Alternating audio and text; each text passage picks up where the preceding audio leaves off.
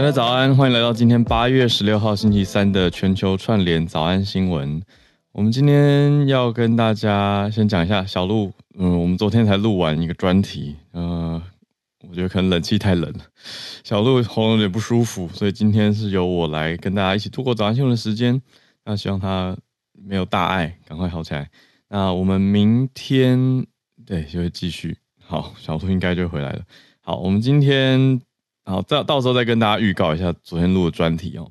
嗯，我们专题是我觉得学到很多新的事情，特别是关于教育相关的，刚好也是我们的在 Premium Club 啊，就是每个月有付费支持我们的听友，在这边有敲碗讨论到的教育专题，我觉得很开心。我们刚好听友正在讨论的时候，我们本来就已经在掐腰了，那已经完成录制。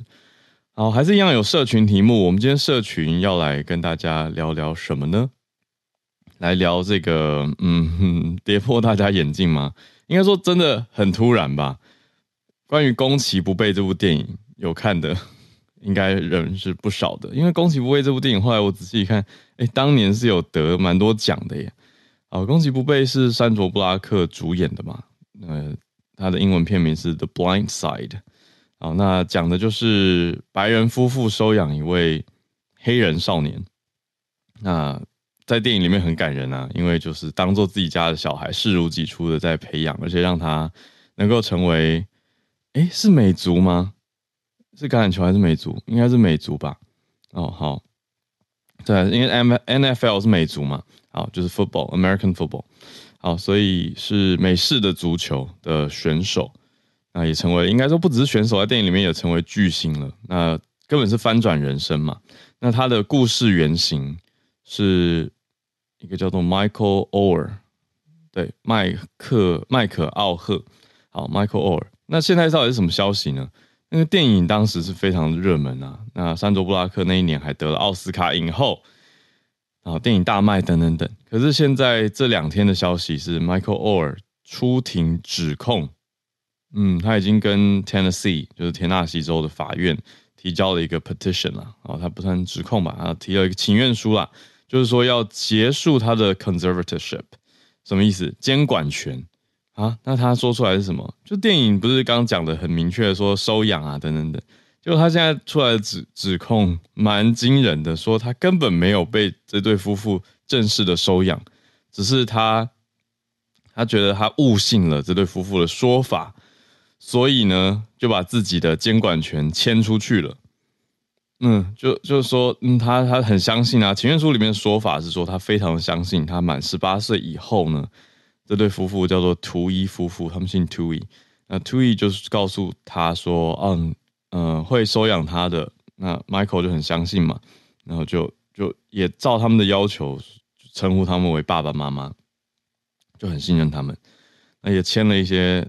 图伊要他夫妇要他签的文件，然后就说要他们要他签什么他就签什么。可是他到今年的二月才知道说他签的不是收养的同意文件，他今年二月才知道说他签的是监管人。所以监管人的重点是什么？监管人就是对于他 Michael Oher 有所有合约的完全掌控权。就算已经超过十八岁，也没被诊断出任何身心状况残疾的情况下呢，这对监管人夫妇也都可以知道他的合约，控制他的合约。那他满十八岁之后，一直到现在他三十七岁了，这么长一段时间，他的很多的获利啊，你说他打球啊赚的钱啊等等等，还有拍电影赚的钱。他没有拍啦，只是说他提供给电影公司去使用他的名字、跟他的肖像啊、他的声音等等。对，那就说他的这些付出或者他这些授权，他甚至这一份合约，他提出了一个怀疑。他说他觉得怀疑名合约上的名字跟自己的只是长得签名很像而已，不是真的他的签名。他觉得他没有自愿或者意图要签这份文件，他没有要放弃。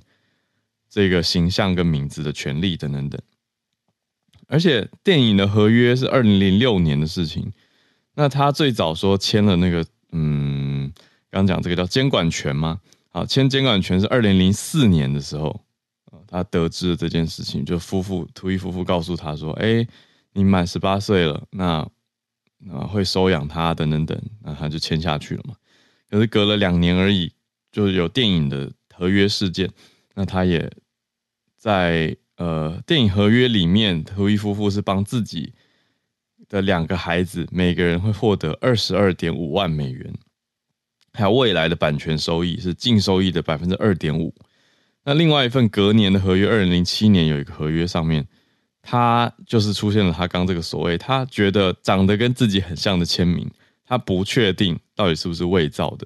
可是他觉得，哎，他怎么会在合约上面放弃自己的名字跟形象这些权利呢？他自己现在觉得很怀疑。但转眼都那么多年了，现在今年二月的时候，他表示说他。得知了这件事情的真相跟实情，嗯，那还有比较多的问题是说，嗯、你像比比较体育媒体等等，ESPN 还有 CNN 这些媒体，美国的媒体已经报道了，讲到说现在要求监管的内容还要求什么？说这对夫妻没有提供定期账目，没有解释应该要支付给属于 Or 他的财产，也没有依据被监管人的最佳利益行事。嗯，所以这几点都觉得，以欧尔的角度，就是他觉得这对监管他的夫妇没有履行他们的义务。那这对夫妇有所回应吗？他们官方大方面是没有很明确的，应该说他们的律师没有什么后续回应。可是，在一开始有接受曼菲斯孟菲斯日报，就田纳西这边的 Memphis Daily 啊，他在呃夫妻里面的先生。叫 Sean，他就讲了，他说：“我们会像爱着十六岁的 Michael 那样爱着三十七岁的他，我们怎么可能会从孩子身上赚钱呢？光是这样想就觉得不安。然后还说没有从这部电影赚到一毛钱，认为这些指控很羞辱性。啊，但是律师却没有对外发表什么说法，但有说当地十五号就是今天台湾时间了，啊，会发声明，所以可以再看看，嗯。”律师怎么说，或者官方也不是官方啊，就是对这对夫妇他们怎么说？嗯，那很多人第一时间都想说 眼泪还给我，我就觉得当时看这么感动，可是真相是什么呢？嗯，哦，有听友说跟布兰妮的情况很像吗？你说因为监管的关系吗？嗯，Mike 对电影的抱怨啊，谢谢听友，对，就是很多不同的。对，这两天算是在你说美国新闻超级大的一个热题目，因为当时的电影卖的多红多好，现在大家就会多觉得天哪，到底为什么可以可以可以这样骗人的眼泪呢？这是所谓赚人热泪，是不是？那现在就在等后续的消息啦。对啊，那我觉得这里面比较尴尬的应该是电影制作团队吧。电影制作团队，我目前看所有报道都是没有什么回应。你说，包括当时剧中的演员、导演、制片这些主要的创作团队，都都太难回应了。因为你说他们当时有没有接触 Michael Orr？一定有啊。那那现在来看说啊，原来是这样。那他们到底知道多少？我想大家也是有点无礼物吧。所以主要还是在 Michael Orr 跟这对所谓的监管人或养父母之间的事情。嗯。第二集变纪录片拍真相吗？这个以后应该会有哦。哦，大家很会气话。好啦，这是我们今天社群看到的一个热题。那接着就来整理我们今天的国际新闻盘点。那今天礼拜三嘛，所以一样会有 SMC 早科学在八点半时间，我们会跟神内连线，也很期待他要讲一个我觉得有点惊爆吗？啊，或者回归整理型的一个题目。嗯，看看也过疫情算是。趋缓了以后，回头看看疫情期间的一些事情。那今天好，我们就先来整理一下四个题目。第一题来到美还是美国，讲川普。川普被又一个州起诉了。哦，乔治亚州的检方说，二十五号前其实就给他十天哦，要主动到案。但是呢，川普被起诉，后续民调还是继续的攀升啊。那他也继续做募款讯息的发送啊，他。在募款期间，似乎也成效还蛮不错的，所以对于他的竞选资金有帮助。嗯，这是我们第一个题目，看看美国共和党非常高机会成为代表参选人的川普，他现在的情况是如何？第二题来到了菲律宾，菲律宾公布最新的国安政策政呃政策的文件，在国安政策文件当中，特别明确的讲到台海的冲突，他们都列为一个重大疑虑。什么叫做重大疑虑？就是担忧，嗯，认为区域风险很大的爆发点可能是台湾，而且内容还有提到一小部分台湾跟菲律宾的关系。好，这是第二题。第三题则是慢新闻的追踪吗？来讲到塔利班，一转眼已经掌权两年了。那特别关注到的是，我们看的是女性的权利在在嗯塔利班掌权的所在地方所受到的冲击跟影响哦。好，那就是在讲阿富汗嘛。好，那接下来就是因为塔利班这两年来颁布了五十一条的禁令。好，最后一题则是来到法国巴黎，法国的首都犯罪率，特别是有一个地方叫做战神广场的犯罪率相当的高。那这边附近的警察为什么没有办法去维护治安呢？那又为什么这个犯罪广这个差点讲错，战神广场的犯罪率特别高呢？嗯，我们来看一看行动派出所，嗯，出了什么问题？那我们就一题一题来，先从川普开始。川普他又被起诉了，这一次是什么？他是被第四次，对，第四次被起诉。他前面三起比较重大的刑事起诉有什么呢？我们说过嘛，他是第一个卸卸任之后而被美国法院应该说法律刑事起诉的一个总统。那前面三件刑事，嗯，比较特别重大的有包括呃验薪封口费啊的案子。啊、那是二零一六年大选前夕的事情，还有这些起诉时间其实都是今年呢。嗯，我们列出来看的话，会发现这些起诉都是在今年，比如说三月的时候，就是刚刚这个验薪封口费，还有另外他三十四项伪造商业记录的重罪，这是纽约大陪审团决定要起诉的。那另外呢，六月的时候还是很近啊，六月这个时候是说他把文件、机密文件几百件的机密文件放在他佛罗里达的这个 Mar-a-Lago。就是他自己的这个公寓哦，寓所。好，那第三个起诉事件是八月一号的时候，八月一号的时候是说他想要推翻二零二零年的大选结果嘛？那检察官就用三宗图谋不轨跟妨碍司法调查，总共四个事情。这是八月的时候起诉他。那现在最新的是什么呢？最新的是乔治亚州的检察官说，川普他有一个敲诈勒索的罪名。嗯，所以也是延续在二零二零大选结果，他想要去改变跟推翻调整的这件事情上面，讲说他敲诈勒索，说他隔年的时候，二零二一年川普年初有打电话要 Georgia 的州务卿拉芬斯伯格去找出 “quote unquote” 找出足够的选票，来让他当地的选情可以从小败转为险胜，就是希望他弄出几张票来。改变他在乔治亚州 Georgia 这边的选情，那当时的州务卿这位拉芬斯伯格是拒绝配合的，所以这是最新的一个起诉，就是说乔治亚州这边经过一番调查之后，检察官说有罪证，所以也要起诉 Trump，觉得你怎么可以这样子去要求地方？你说你你这个叫做也也不是官，已经不是官说了，这算是压迫吗？或者威逼？当地的官员要改变你的选举结果。好，这是八月十五，美国乔治亚州最新对川普的起诉，算是他第四宗的起诉。那等于他十天内要到案嘛？那这些消息现在已经放出来了。那检察官现在放出来对川普也不只是起诉他，向川普等人提供了十一项的罪名，包括刚刚说到的那个勒索，还有伪造文件、勒索、敲诈。那是说。嗯，这些罪名是要来对犯、对对付组织犯罪集团的成员，认为川普这种形态，它是一种组织犯罪嘛？好，那川普他就，你看这个时间点这么的刚好，现在调查的是说，他一月二号的时候，二零二一年两年前的一月二号打了电话给 Georgia 这边的官员，那两年前的一月六号，就是大批的川普支持者冲进华府。的国会大厦的那一天呢、嗯，就差不多那个时间，就是选选举后票一直开不出来的那段期间，大家还有印象吗？嗯，那个时候就很混乱的感觉嘛。那川普他现在对外的说法是否认有任何不当的行为，然后还说检察官是民主党籍的。那这个民主党籍的检察官提出这个案子背后有政治动机，哇，怎么跟我我跟小路上次聊的都一样呢？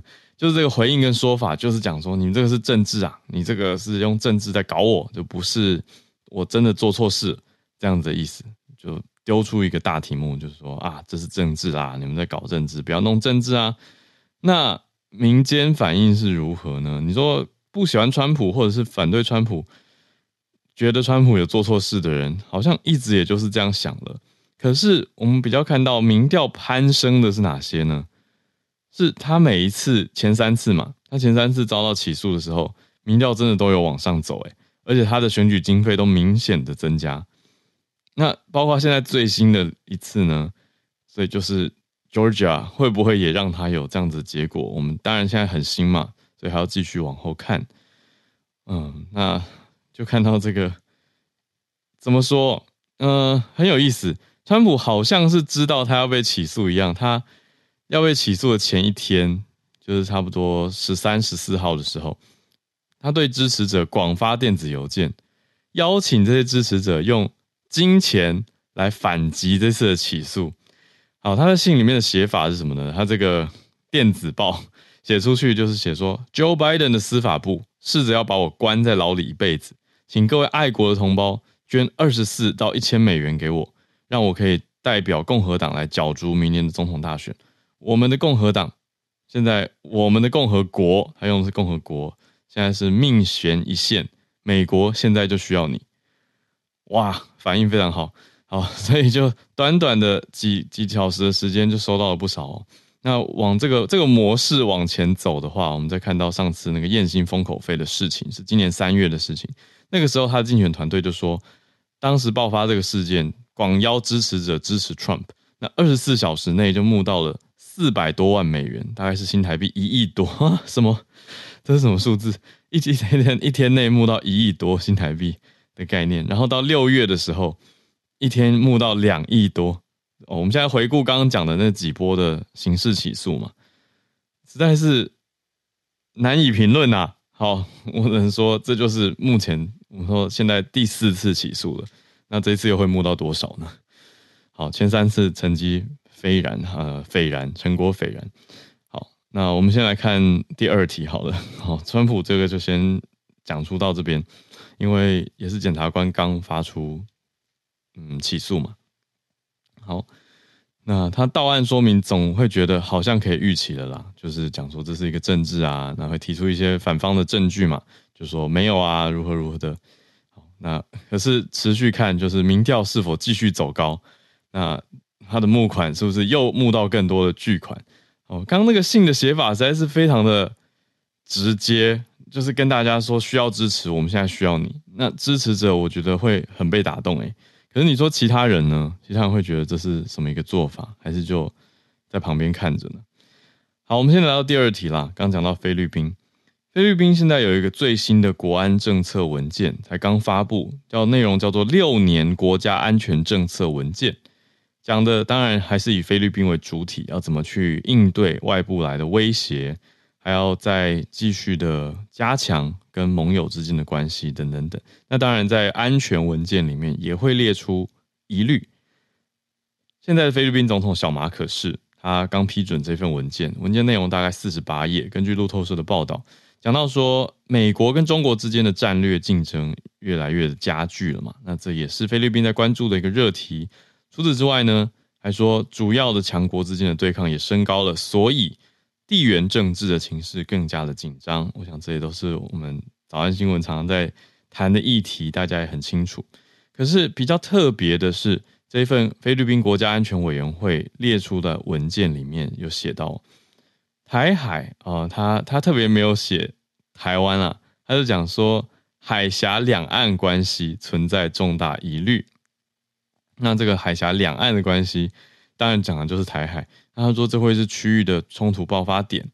那菲律宾要关注的比较是放在自身的经济稳定性上面，还有担忧可能会涌入一部分的难民，还有海外国人，就是在海外的菲律宾人有什么影响呢？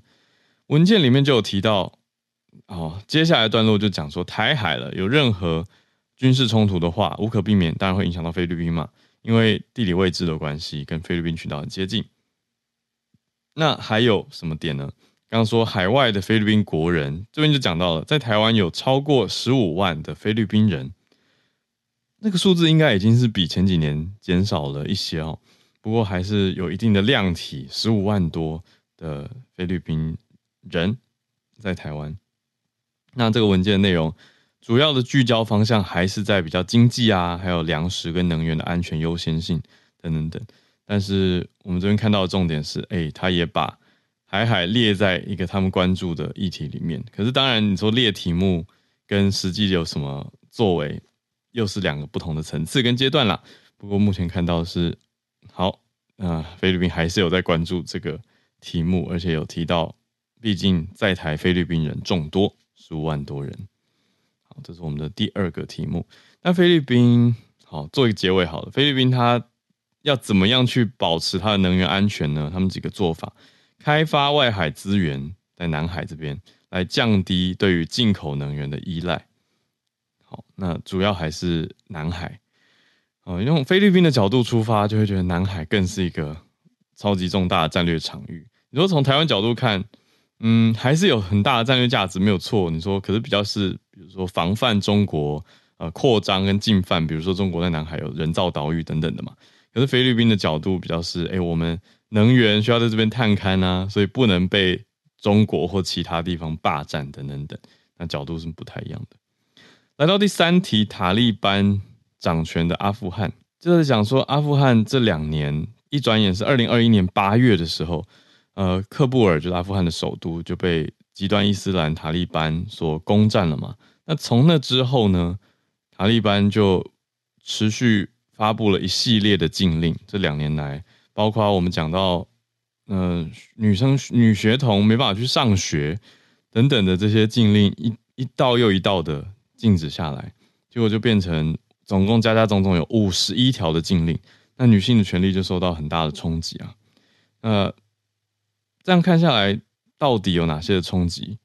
嗯，主要讲到的是女性的权利，包括没办法参与一些公共的政策。还有受教育的权利、就业的权利等等等，但塔利班还有人算是很悲观的当地人，直接就说塔利班其实没有变过，塔利班一直以来都是这样。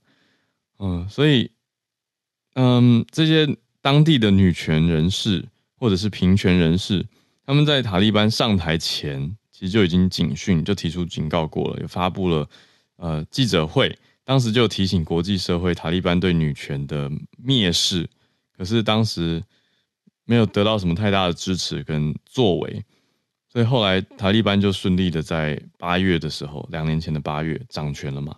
那从那之后开始，女性有一些就要受到规定，待在家里面，就好像是一九九六跟二零零一年那个期间是塔利班第一次执政的时候一样。就是说，女性出门要有男生陪同，否则可能会鞭刑。嗯，那就就有研究者就就讲说，嗯，还有当地的甚至前官员就讲说，二零二一的塔利班跟一九九零年代的塔利班几乎没有不一样。因为刚讲一九九六嘛，他上一次掌权也是好几年前的事情了。那总共五十一项对女性的禁令，平均每个月不止寄出一条新的。对啊，你这样两年算下来。那塔利班为了不要引起国际社会的注意，其实就没有一次性的宣布所有的，他们就是一次一次的、一则一则的发布，才避免国际社会大反弹或者是大关注。但现在做这种回顾整理，两年下来五十一条禁令实在是很多哎。嗯，那可是另外一个角度却呈现出来的是，那那美国跟塔利班到底透过什么对话机制或者形式去做控制呢？美国从一八年就开始跟塔利班有直接的对话了，那这是在掌权之前好几年，三年的事情。但那个时候，嗯，如果用塔利班，呃，或者我们讲阿富汗当地官员自己的看法啦，哦，这个前和平部长他是提到说，如果阿富汗的政府跟当地专家共同参与对话的进程，就不会这样了。他的角度反而是在怪罪美国，他认为美国。在杜哈等等地方跟塔利班对话，本来是说要结束阿富汗的冲突嘛，可是却反而似乎提高了塔利班的地位，就变成说塔利班他好像被美国看中一样，就是直接谈话，像是被认可一样。那还有在塔利班直接跟美国有签一些什么阿富汗和平协议啊，等等等。那换一个角度，变相的似乎塔利班也因为这样就得到了重视。那你说这是对外嘛？可是他对内的确也还是拿下了这个政权了。嗯，那阿富汗除了你说性别的议题以外，我们也看到贫穷也是一个议题，因为有两千万人这么多的人口是在贫穷线下面挣扎跟生存的。啊，贫穷线就是每日平日每日平均所得，哎，平平均的可支配所得。嗯，我的认知啊是低于二点五美元每日可支配所得哦，平均是非常非常低的一个数字。啊，这么多人是在这个贫穷线底下很贫困的求生存，所以阿富汗整体的情况蛮不好的。呃，就是如果我们用经济、民生还有女权的角度来看的话，有五十一条的禁令是塔利班现在所掌管的阿富汗。好。我们来到最后一题了。法国的首都巴黎这边有一个战神广场。好，这个嗯，埃菲尔就是埃菲尔铁塔前面的广场啦。好，这个法文我不会念，就是战神，就是看起来名字跟是 s h a m p de m a 呃，是看起来写成英文念法的话是 Mars，就是火星的那个概念。那火星阿阿波罗，哎，阿波罗不是太阳神吗？好，Anyway，总之战神广场。好，这个呃，就是。埃菲尔铁塔前面，为什么被说治安最差呢？嗯，就是犯罪频频。那当地有所谓的行动派出所啊，可是为什么没有用？行动派出所是因为明年就是巴黎奥运了，所以巴黎警察局今年五月开始就在这个战神广场附近有设立了一些派出所，行动式的来帮助旅客嘛。那虽然有警察在哦，可是案件还是持续的发生。哪一些类型的案件？扒手蛮多的，特别是白天，嗯，观光客很多哦。可是扒手也锁定了这个区块。那晚上更危险，晚上反而是抢劫跟攻击的事件增加，让大家觉得蛮看得蛮担忧的。因为明年转眼就是巴黎奥运了，嗯，那七月底的时候，不久前有墨西哥的游客被五名男子集体性侵，这个。这个很重大了。那他报案之后，政府也重视这件事情嘛？那巴黎市政府的顾问还在电视专访里面批评，就是说战神广场怎么对女性而言像是法外之区？等于巴黎的市政顾问自己在节目上骂自己所担任顾问的巴黎市政府，要管管，要做些事情啊。那法国媒体怎么下标？法国媒体把夜晚的战神广场形容叫做罪恶之地。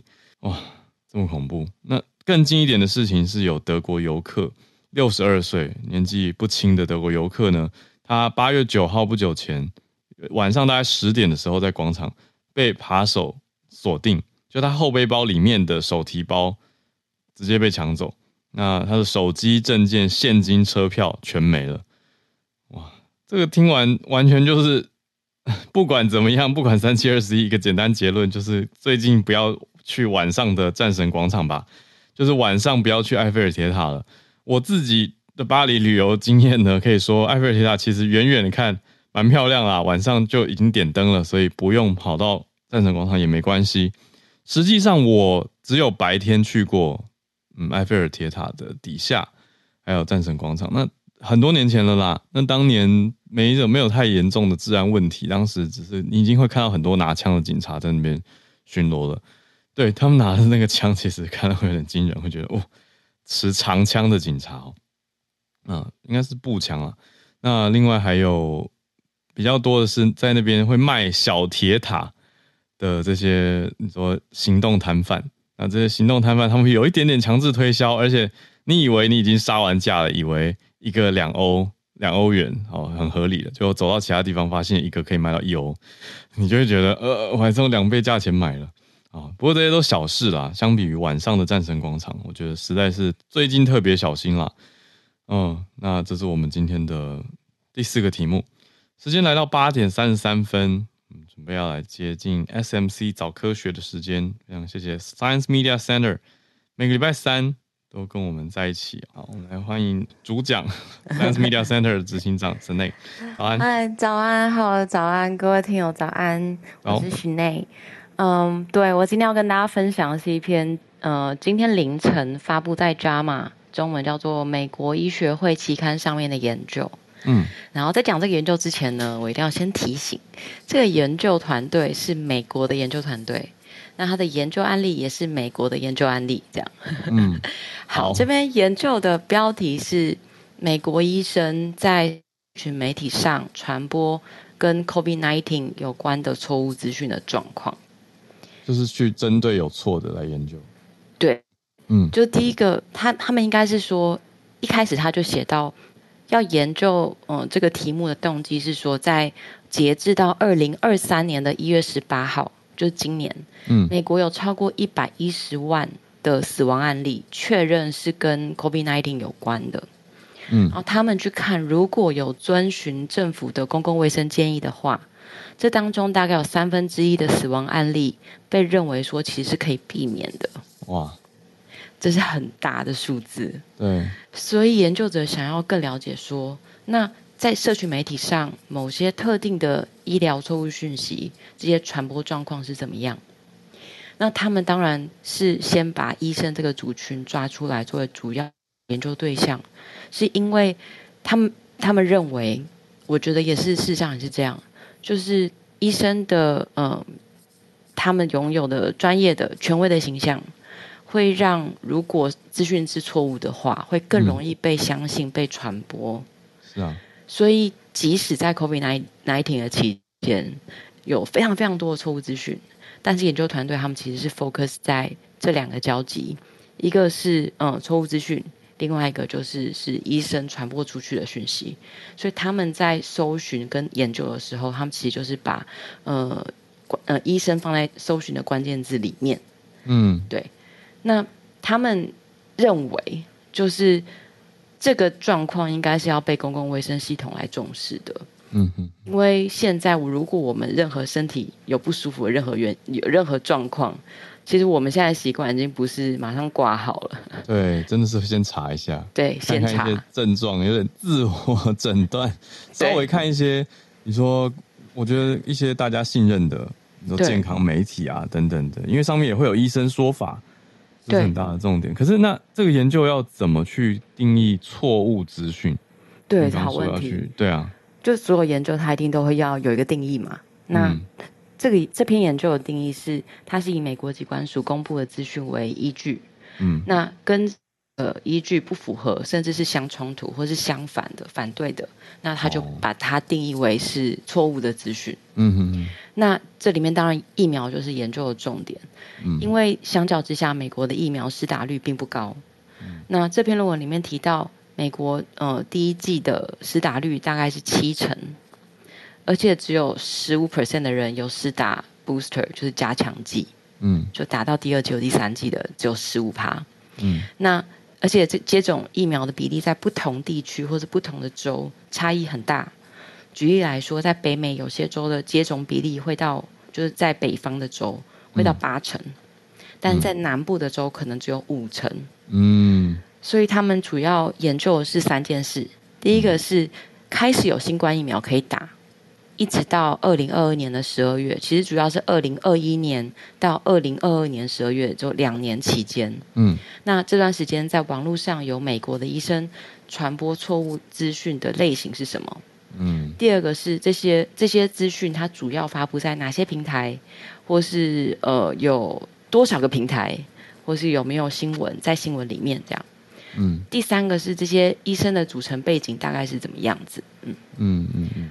好，那有发现什么吗？我们已经归类好错误资讯了。我觉得这篇研究很酷，就是他抓出了五十二个医生，是很明确的五十二个医生这样。哇，那这五五十二个医生，他们的专业领域其实是横跨了二十八个不一样的医疗专业。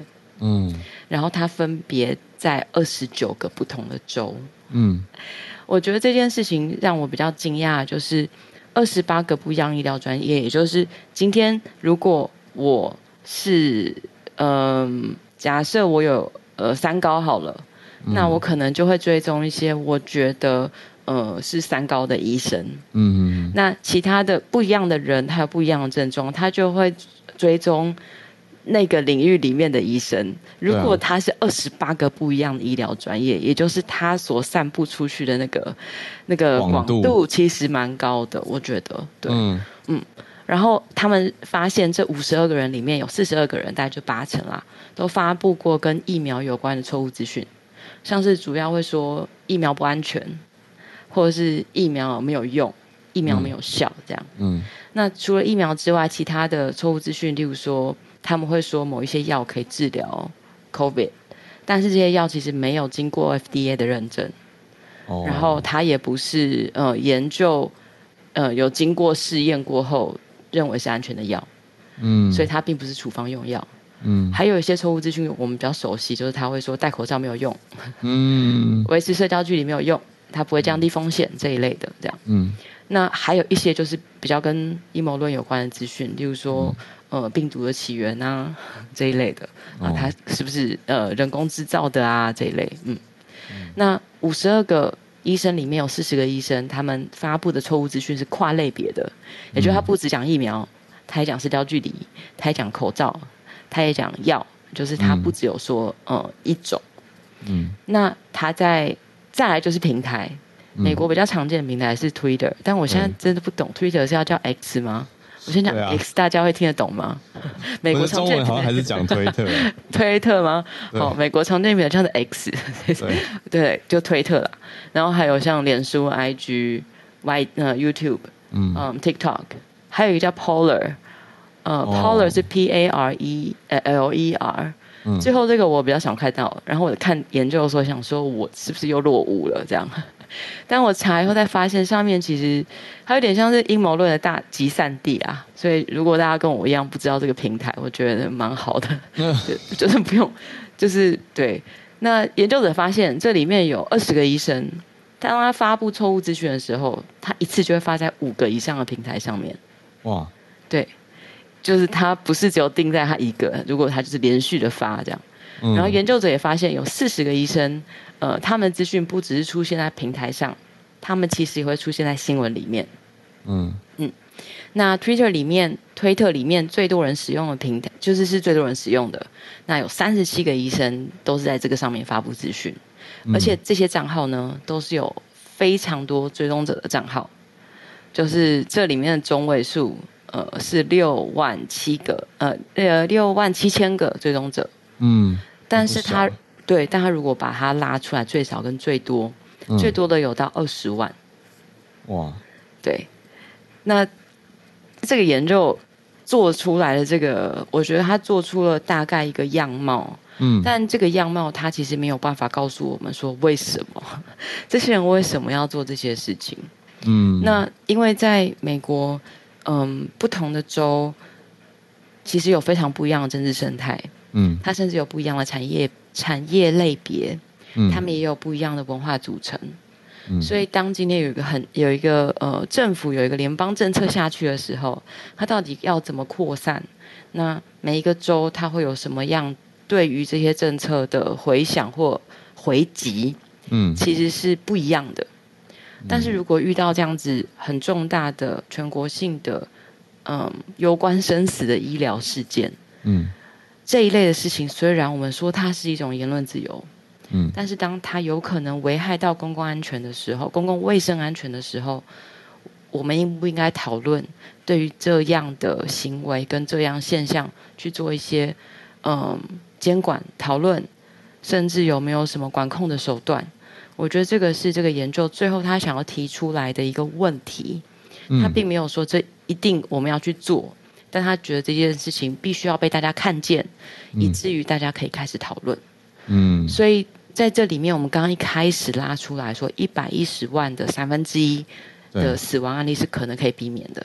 哦、但这边三十万人，对，嗯、但这篇研究并没有说哦，如果我们去管控这些言论，就可以避免这些死亡。他不是这个意思。嗯，但他意思是说，必须要注意到有这个现象。嗯。嗯那他也特别有讲说，他用的这个里面，他是用 misinformation，就是错误讯息。嗯、OK。他没有说这个是 disinformation，他没有说这个是假讯息。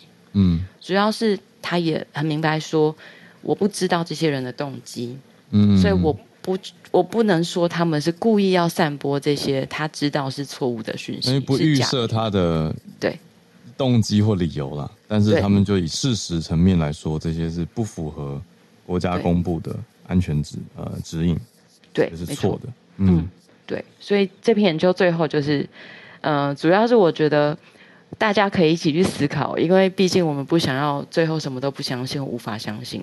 嗯，这个五十二个听起来很多，但他在几千个、几万个医师里面，他其实并不是多数。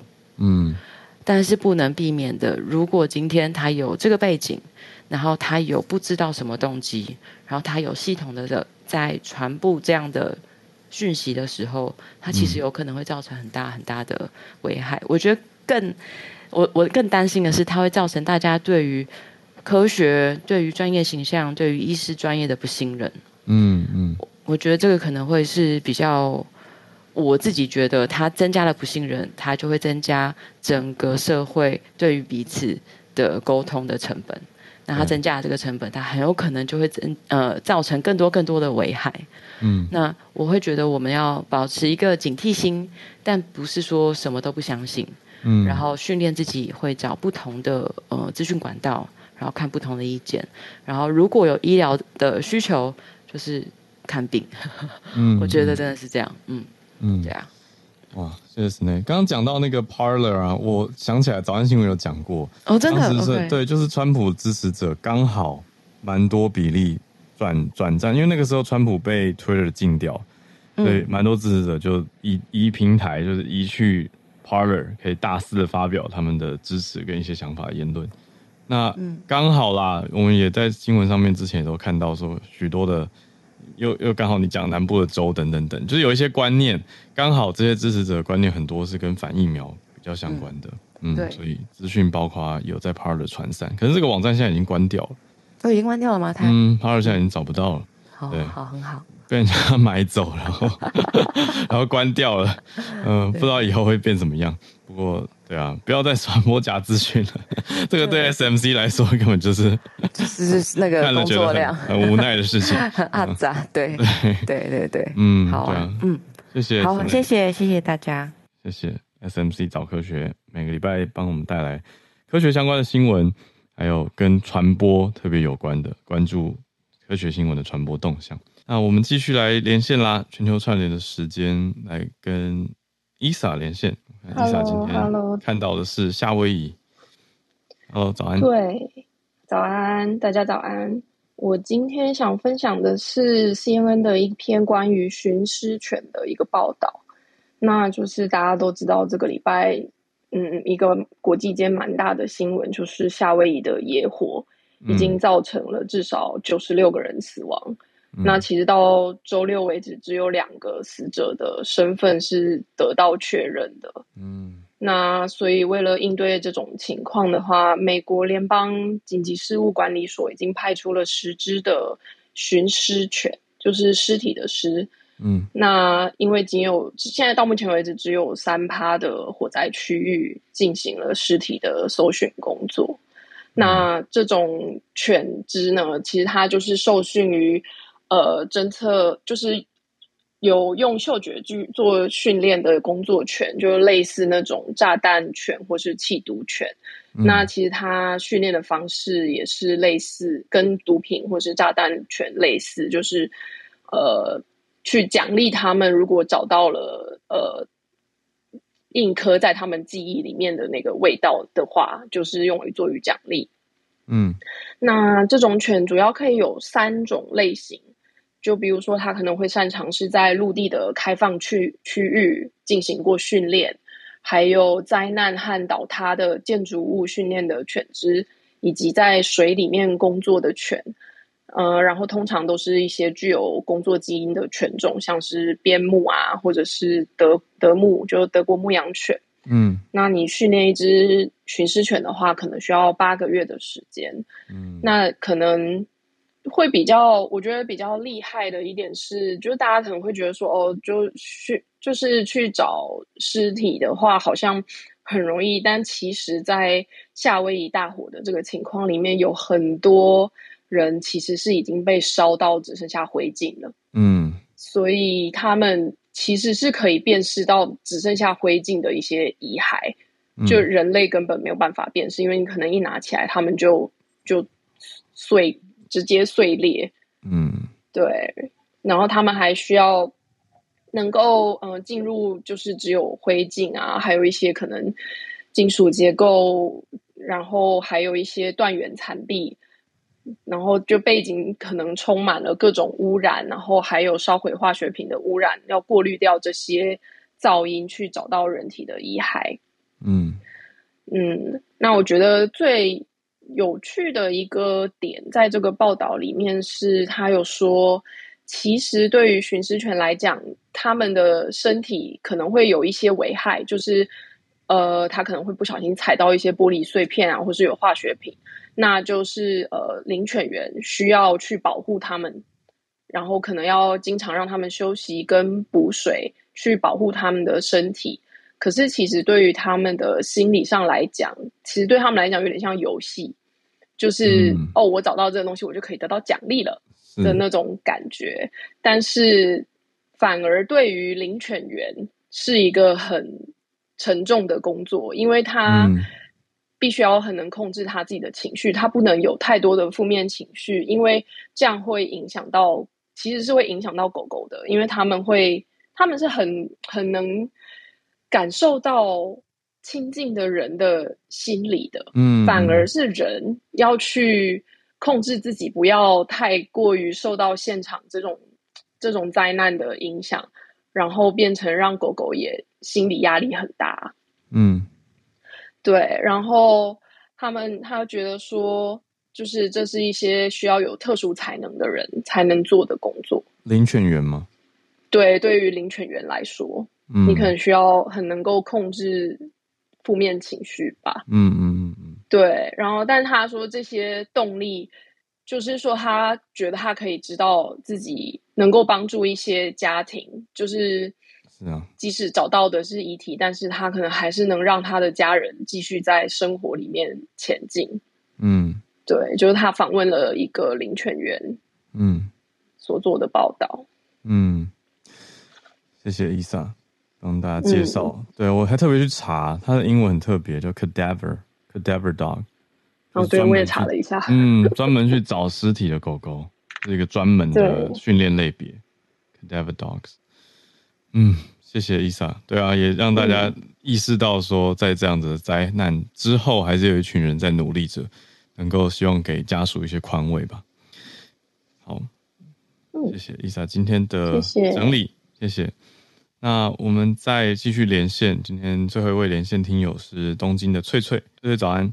Hello，早安，森内早安。那我今天想要分享的呢，是有关于酒驾的，在日本的酒驾。那我刚好是看到福岛县他们就是做了一个报道，说，嗯、福岛县去年的资料显示，他们是全日本就是前三名，就是酒驾。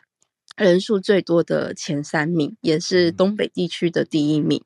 嗯、那我先讲一下数字，好啊，不好意思，目前讲的话是那个今年的，所以今年一月到七月的数字。嗯、他说呢，今年光是在福岛县内发生的酒驾事故就有到三十六起，跟去年同期比较多了百分之七十，而且呢，嗯、呃，在当中啊。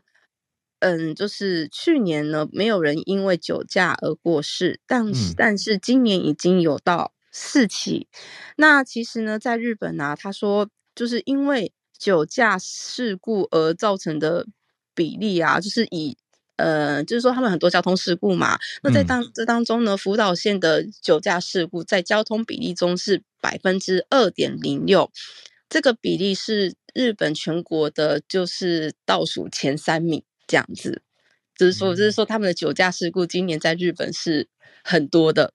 好，那至于原因的话呢，嗯、呃，其实最主要的原因就是记者推估，可能是因为疫情解封了，然后大家会开始想要去外面喝酒。嗯、但是因为其实像福岛就是一些比较需要车子，因为像我们知道交通最方便的可能是东京，因为你有很多的嗯，就是电车啊、公车什么都有，而且就开到很晚。嗯、可是像一些比较偏，也不是偏，就是说比较。交通没有到这么发达，甚至很多人都是主主要以开车为主的县市的话，嗯、他们就是就算要喝酒，他们也是可能有时候会开车。那他们有时候也会找代代驾。可是刚好也因为现在解封之后，越来越多人去外面喝酒，那所谓的代驾的人数反而不够了。因为之前在疫情的时候，大家都不能出去外面喝酒嘛，所以这种所谓的代驾的行业啊，就是代替驾驶。那、嗯、这个行业呢，反而就是。嗯，没有生意，所以反而很多公司都倒闭。所以其实现在刚好日本也面临了一个这样代驾人数不足的困境。所以其实这个酒驾事件就嗯也变得比较多。好，那我刚刚就是稍微看了一下，就是其实啊，如果我们讲去年，我现在要讲是全国，日本全国，日本全国啊，去年因为就是交通事故而死亡的人数大概是嗯两千多人，但是呢，如果你是讲说交通事故发生的事件的话，大概是三十万件左右，这是全国的数字。嗯。嗯、那像就是在这个当中啊，如果以死亡人数最多的县市的话，第一名是大阪。这样子，好，那人数最少的话呢是鸟取县，那个在比较呃南部的地方，大概只有十四个人。嗯，那我又同时稍微对比了去年台湾的，就是交通事故，大概有三十七万件。嗯，所以呃，我其实这边想要说的是，我我没有想到我是跟台湾还有日本比之后，你会发现日本。这样一个大，大概就是一万两三千，呃，一亿两万两两两三千万人的国家，跟台湾的交通事故既然是差不多的，对。那我也刚好看到，好像是前去年还前年，不知道是。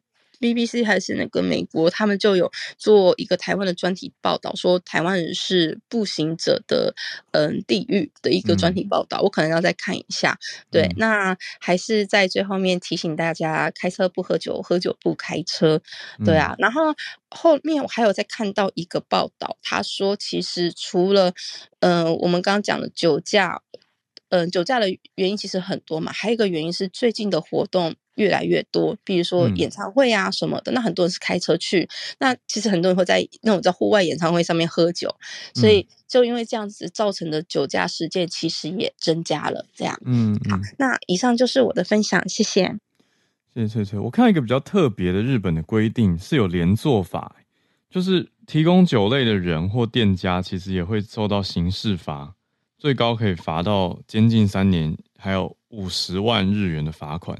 Oh, 那还有另外是一起共同搭乘者，如果对酒驾有认知的人，就是明明知道同呃这个这个驾驶酒驾，你还让他开，这样的人也会被罚。那最高也是罚监禁三年跟五十万日元，跟店家被罚的是一样的。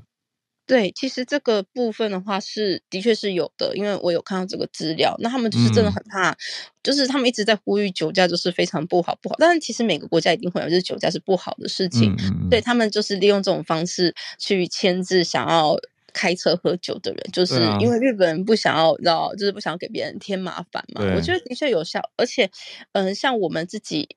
我以我们自己店家，就是我因为我是在涉谷西比亚帕鲁国嘛，那我们店其实有时候客人来啊，我我有时候还是会先问一下，比如说他是要来买酒的人的话，我就会先问一下，哎、嗯，你今天是开车嘛？因为如果你是要来喝酒的人，嗯、基本上你就不会是要来开车的，你才来的嘛。但是有些想要来买酒的人，因为说让他们试一下酒，嗯、我们就是会先主动问说，哦，你是开车来的嘛？对，因为其实如果是的话就，就一点责任。对，一定就不能就不能试这样子，所以其实这部分在日本真的是蛮严格的。这我不得不说，嗯、呃，很少看到有事故是因为酒驾，但是基本上酒驾就会直接是上新闻。那当然就是应该你有看到，那酒驾的话就是直接吊销执照嘛，然后可能三年内你不可以再考取驾照这样子。嗯嗯。嗯就相对是蛮严厉的，而且对店家这个跟台湾就不一样。台湾这边的连坐没有到店家，可是台湾这边有开始新法，有对乘客也有要求哦。所以如果是同车满十八岁的乘客，知道驾驶有喝酒，就是他酒精浓度有达每公升零点二五毫克，或他血液中的酒精浓度有达一定的比例的话，反正就是不要让他开啦。不然的话，一起搭车的人只要满十八岁的，也可以罚六千到一万五，让大家知道。所以，嗯，那就大家一起出钱请代驾也是一个选项啊。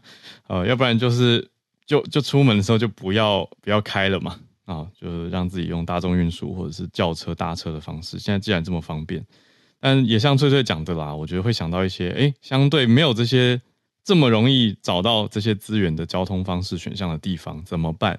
那当然就是千万小心。嗯，讲到这个，我想到一个很悲伤的事情，作为今天的结尾嘛。大家知道我有一阵子有去去部落教课，那那个时候部落发生一件让我很伤心的事情，也跟喝酒有关，但他不是酒驾，他是喝了酒以后坐上小货车，结果既然这个学生年纪轻轻，他就坐上小货车后座，就他喝醉醺醺的，他跌下去，嗯，然后后来就去医院，好长一段时间也都没有醒来，所以是让我很难过，就是那个时候班上就少了一个学生。嗯，那对我来说，这种听起来跟酒驾对我对我心的心里的想法跟感觉是差不多的。反正都是奉劝大家啦，你就不要让自己跟身边人都因为这样子，你说一个晚上喝得很开心，然后呢，对不对？这些事情真的是让大家很难过。好啦，所以总之，喝酒你就要衡量自己的状态，还有自身能力，跟身边的人大家一起协调的一个事情哦，不是这么。不负责任的，所以在英文里面常常叫大家 drink responsibly 嘛，我觉得那个副词选的很好啊，就是 responsibly 是负责任的去喝酒啊。作为今天的结尾，算是一个呼吁喽。那谢谢我们。哎、啊，翠翠，还是补充一下，因为刚好房间有听友讲，嗯、那我想说这个东西可以资讯，也顺便给就是 Podcast 的听友知道，就是呢，嗯，八月二十号有一个行人路权大游行，然后在凯道举行。哦，对对对，对，我们大家可以去就是看一下。对，如果说我对这方面的资讯比较关心的朋友，你可以稍微搜寻一下，八月二十号在那个凯道上面有一个关于新人入权的游行，这样子。嗯嗯嗯，叫做还路于民这样子的大游行是八月二十号，一转眼很快哦。好，大家可以再去看看相关的资讯。嗯，这几天我看到我们创作者社群有一些朋友很积极的在推动。那如果大家觉得，哎，这是你特别关注的一个议题的话，可以参考一下。谢谢翠翠。嗯，我刚刚就是准备要播音乐，所以没有看到。好，那。我们今天的串联就在这边告一个段落，明天礼拜四早上八点再继续准时跟大家空中相会，我们就明天见啦，大家拜拜。